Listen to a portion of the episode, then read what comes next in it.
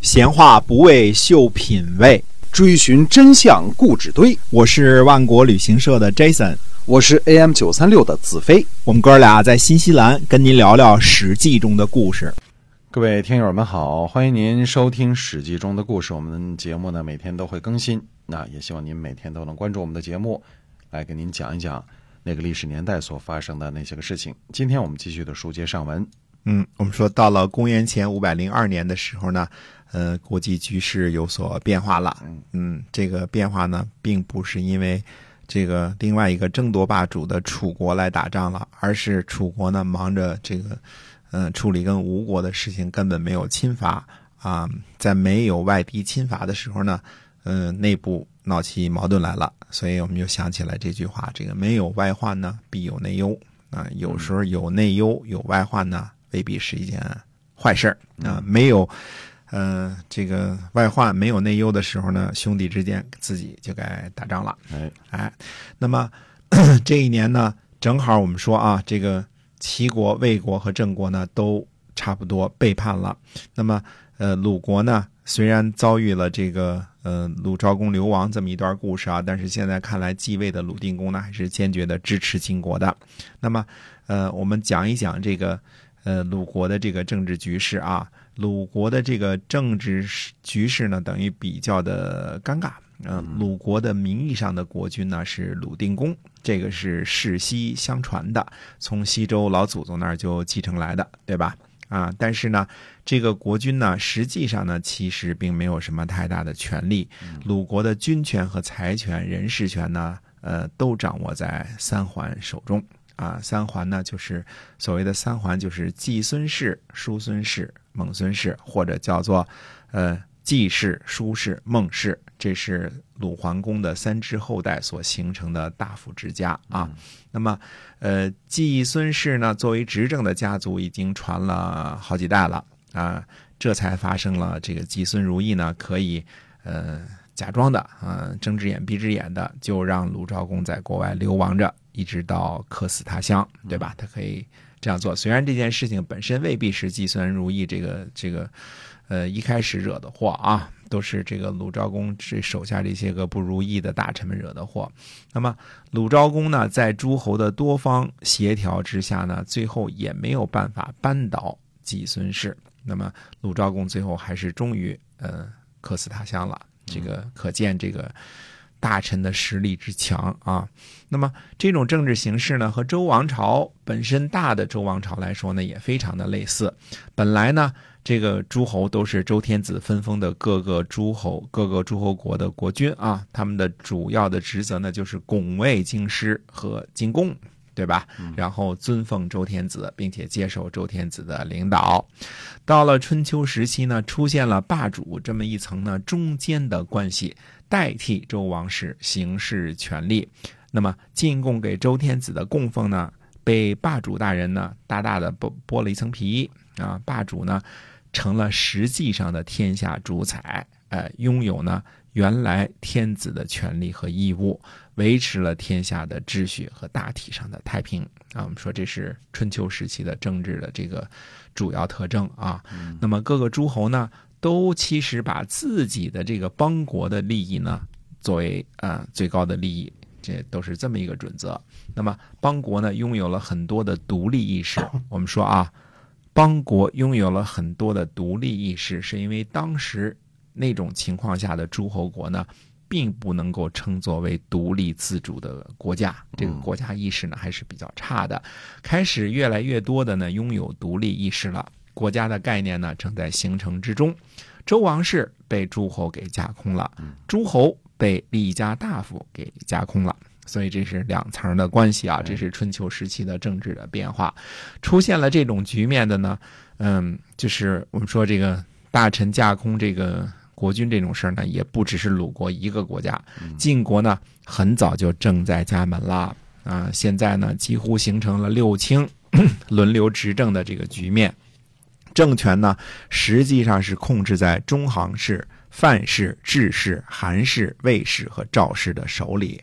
齐国的情况呢，呃，也不遑多让，也差不太多啊。那么掌权的最大的权力家族呢是陈氏家族，这个以前我们说过几次了啊。对，还有高国啊、包几个大夫家族的手里，这个高和国呀，呃，应该是不是姜姓的，是应该是姬姓的啊、但是呢，他们是这个怎么说呢？他们是这个天子封的。啊，所以在这个齐国的级别呢特别高，累世公卿啊，基本上高国都是累世公卿。包大家知道这个包叔牙留下来的嘛，对吧？嗯哎，那么陈氏家族我们说了很多次了啊，是公子完陈国的公子完留下的这个家族。唯一不同的是什么呢？呃，像鲁国、呃魏国、宋国、陈国、蔡国和秦国这些呢，都是贵族当家，都是国君的同宗。那么齐国和晋国这两个呃大的国家呢，呃，因为早期这个国君诛杀贵族啊，所以掌权的呢反倒是功臣的后代。嗯，哎，所以呃，一提起齐国呢，都是讲什么，嗯、这个高、国、陈、包这些个家族，对吧？一讲起晋国来，我们就说六大家族，对吧？范氏、智氏、中行氏、韩赵魏这些啊。那么鲁国的情况呢，还是细微之处呢，就是大体上我们说是这么一个规律啊，但是细微之处呢，还是有些个特殊性的。三桓呢，除了掌握鲁国的大政之外呢，还各自拥有各自的私人的封邑。也就是说，除了封地之外呢，还有另外一个封邑。那么这个封邑呢，都筑有很坚固的城池。季孙氏呢，拥有废邑；孟孙氏呢，拥有后邑；叔孙氏呢，拥有成邑。啊，这个我们前面说过啊，所以会有为什么会有后孙啊这么一个这么一个呃职位呢？就是这个后后世的。所以孟孙氏拥有后裔，叔孙氏拥有成邑，季孙氏拥有废邑。这三个城池的守城人呢，或者叫宰，就是宰相的宰啊，本来是三大家族的家臣和属下，可是呢，手中握有兵权，呃，也经常发生呢反叛主人的事件。啊 这所谓的，这就看出来就是上行下效了，对吧？对既然这个大臣可以架空国君，那么承载为什么不可以架空大臣呢？嗯 这个这个可见什么忠诚的这些个想法呢，正在崩溃之中。这个我们就说的所谓的礼崩乐坏了啊！一层架空一层啊。哎，一层架空一层，嗯哎，这个呃，这个就是后来呢，大家都知道，在这个孔夫子时期呢，呃，发生了这个呃这个坠三都的事件啊，这个这个我们后来再说啊，就是要毁坏这三座私人城邑。呃，那么我们先说鲁国这儿，以季氏为首的这三大家族呢，把鲁国的政治基本上叫做把持的铁桶一般啊。呃，出过什么东门氏啊、叔仲氏啊，呃，甚至叔孙氏的这个叔孙侨如啊，都试图试图呢撼动这个坚固的铁三角，但是最后呢都是徒劳无功。呃，臧孙氏、后孙氏、鲁昭公这些组成的这个弱弱联合啊，最后也是以失败而告终了。不过呢。这个蹊跷的是，谁也没想到的事情是呢，到了季恒子这一代，那么季氏有个家臣叫杨虎，反客为主，他呢控制了季孙氏啊。季恒季恒子呢，不像这个他老爹、他爷爷那么强横啊，那么那么凶凶巴巴的，那么有本事啊。最后呢，反客为主了。反倒是这个季氏的这个家臣杨虎呢，成了鲁国政权的实际主宰。我们说实际主宰就是实权在握了，虽然这个名义上还是这个常务副县长啊，但是这个呃县长和这个县委书记说了话都不算数啊，常务副县长说了算算数，就这么个意思啊。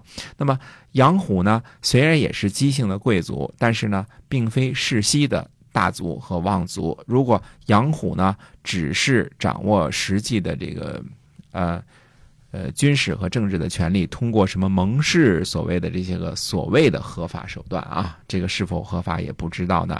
那么就这一下呢，就算是冲破了这个三家把持朝政的这个离藩篱了，但是似乎呢，呃。还算是政治正确，也并没有什么太多的明显的违反周礼之处，因为都蒙过世嘛，对吧？谁管事儿谁管事儿什么的。那么周礼呢，差不多是五百年前定下的制度，也不可能这个周公旦呢，在五百年前就事无巨细的就规定好了、规划好了，说这个呃家臣这个盟誓之后，这是什么什么样啊？嗯因为世界在变，人心在变，世道在变啊，计划赶不上变化。那么如果杨虎呢就继续这么下去呢，好像。嗯，法理上呢也并没有什么明显的不适当之处。这三环呢也似乎奈何不了杨虎。嗯，呃，谁让季恒子没不像他祖先那么那么有本事呢？啊对吧？是嗯但是这种情况会怎么继续发展下去呢？那我们且听下回分解。好，我们今天啊，这个 史记中的故事呢，呃，先跟您讲到这儿。我们讲的是鲁国的故事，我们下期呢来继续跟您讲讲啊其他的其他的一些个故事。希望您呢持续关注我们的节目，我们下期再会。再会。